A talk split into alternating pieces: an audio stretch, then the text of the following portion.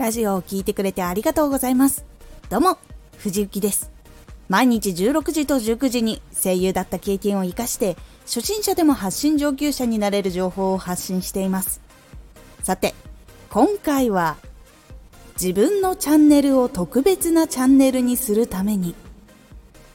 これを最後まで聞いていただくとチャンネルを特別にしていくために方法を知れるようになれます。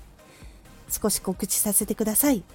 あなたにとっておきの特別なラジオが始まっています。藤雪から本気で発信するあなたに送るマッチョなメソッドです。有益な内容をしっかり発信するあなただからこそ収益化してほしい。最新回公開中です。ぜひお聴きください。はい。チャンネルを特別にするってどうやればいいんだろうっていうことを結構悩んだことが私もありました。特別にするためにはいろんな方法があってその中でも今回は一部をご紹介していこうと思います。いろいろやった中で聞いたやり方を少しずつこれからもお伝えできればと思っております。その時の悩みはこちら。どうしたら特別になれるかわからない。組み合わせたりするのがいいのかな。自分がしたいことは我慢しなきゃいけないのかな？この悩みを抱えた時にどのことを見返していけばいいのでしょうか？ポイントは3つ。1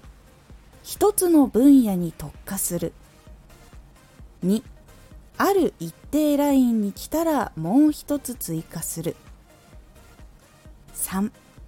自分の好きをこだわる。1一つの分野に特化する。まずは自分のチャンネルを一つの分野で運営していくようにします。メンタル系なのかビジネス系なのか発信系なのかアニメ系なのか日常系なのか。こういうことについて発信していきます。これですぐに1万再生、フォロワー1000人までいったら別の方法もすぐ取り組んでいった方がいいんですが、なかなか総再生回数1万いかない、フォロワーがまず500になかなかいかないということがあると思います。その時は、まずは最初は自分の基盤を築くということで自分の発信している分野をぶらさないように続けていく必要があります最初伸びが悪くても徐々に増えてたくさんの人が集まるといつの間にかインフルエンサーの人並みにいきなりガンガン成長することがあります。その基盤を築く期間だと思って一つの分野をどうやったら伸びるか。そのために必要なプロフィールやアイコンは何か。どんなアプローチで話したらいいのかを突き詰めて活動してみてください。そしてまずはこのチャンネルはこれを発信している場所なんだと認識してもらう必要があります。ここで注意が必要なのは本当にやりたいことなら伸び率が悪くても徹底的に好きや楽しいを発信しましょう。再生率フォロワーが伸びないからといって簡単な数増やしにいかないようにしてください。好きなことを発信している中ですごく人気の波そしてバズが起こらない限り地道に続けていくしか方法がないので数字や収益は後回しにしてください。なので伸び率が良くなくてもまずチャンネルで一つの分野で運営をしてその分野を安定させるようにしましょう。2ある一定のラインに来たらもう一つ追加する。まず先ほどの一つの分野で安定させるというのは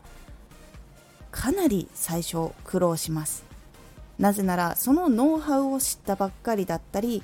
やるのが初めてだったりっていうことがあったりするとやっぱりなかなか伸びたりしない。そしてうまくいかないっていうことはやっぱりきます。ですがちゃんとそれに取り組んで考えれるようになったからこそ安定させれるところまでたどり着けます。しかしその中でなかなか伸びなかったのに半年経ってやっと500人のフォロワーが集まった。総再生回数1万超えたというところまで来てフォロワーさんや再生回数が安定したらもう一つ分野を追加してみましょう。新しい分野を入れる時には今まで自分が発信していた分野の人たちが何をしているのかを調べたりしたかと思います。ここでも同じような発信している人で自分より成長している人は何をしているのかどんなことはやっていないのかを分析しましょう。そうして自分が好きなことで同じジャンルの人が発信していなかったらそのことを追加することで1つ目の分野と新しく組み合わせた分野で新しいオリジナルのチャンネルになっていきます。なので特別なチャンネルに近づいていきやすくなります。もし自分のことで好きなことが他の人とかぶっていたらそしたらその人はどう発信しているのか。で自分がどう発信したら被らないのかっていう違いを考えてみたり工夫をすることで新しい分野として自分が好きなことを発信することができるようになるので考えてみてください。ここで500人のフォロワーでもフォロワーさんの入れ替わりが激しかったり総再生回数もしくは1日の再生回数が安定しなかったら安定するタイミングまで待つようにしてみてください。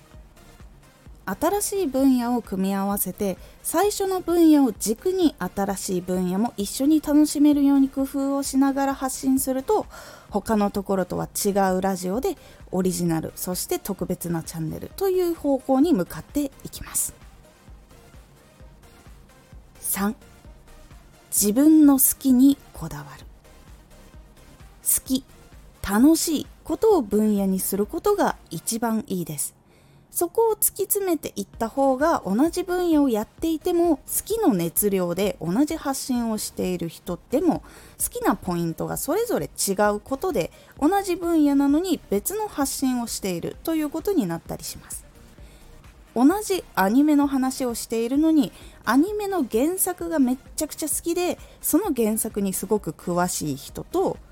アニメの声優さんがめちゃくちゃ好きで声優さんがこのキャラクターを作っていく時にこんなことを考えてこんなことを向き合っていたみたいな話をする人だと同じ作品でもジャンルが違ってくるのでどちらも別枠として聞く人には扱われることが多くなります。なので本当に好きということはその好きなことを徹底的にこだわって徹底的に突き詰めて徹底的に知るのがいいです。楽しいし他の人と仲良くなれるということもあるしたくさんの仲間が集まってなんならアニメが止まっていたり続編が止まっていたけど発信の力で原作の人出版の人に届いて続編が再び来る可能性もなきにしもあらずです。好きなことを突き詰めることで本当に予想もしない楽しいことに出会えたりするのでぜひやってみてください。もちろん詳しければ詳しいほど特別なチャンネルになっていくのでどんどん自分の好きなことを突き詰めていってください。いかがだったでしょうか？特別なチャンネルにするのはまず一つの安定した分野に他の分野を掛け合わせること。そして今までとは違ったジャンルにしていくこと。そして誰よりも好きで詳しいことをやっていくことで他の人にはできない特別なチャンネルというふうにいろんなやり方で特別なチャンネルの方向に作り上げていくことができるようになります。なので自分に合ったやり方を突き詰めていってやっていくことでチャンネルがどんどん特別なオリジナルのものになっていくので是非どれか気になったものあったら試してみてください。今回のおすすめラジオ。問題解決力をつけるためにやめた方がいい言葉。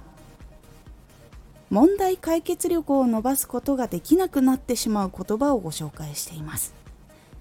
このラジオでは毎日16時と19時に声優だった経験を生かして初心者でも発信上級者になれる情報を発信していますのでフォローしてお待ちください。次回のラジオはプレゼンを工夫するだけで相手の納得度が上がるです。こちらはプレゼンは伝えるだけではないというお話になっておりますのでお楽しみに Twitter もやってます Twitter では活動している中で気がついたことや役に立ったことをお伝えしています。ぜひこちらもチェックしてみてね。分野をどんどん掛け合わせていくことでどんどんオリジナルのチャンネルになっていくことが結構多いですそうすると特別なチャンネルになりやすいんですが工夫と組み合わせを間違えないようにすること。そしてちゃんと組み込んでいかないとうまくいかないのでちゃんと組み込む時はどうすれば前のやつと一緒に楽しんでもらえるか。とかこのチャンネルの中でやっていく。あれでどこに関連性があるのか。っていうことをちゃんと分かるようにしないといきなりなんか変なの始まったみたいな感じになっちゃうので結構考えること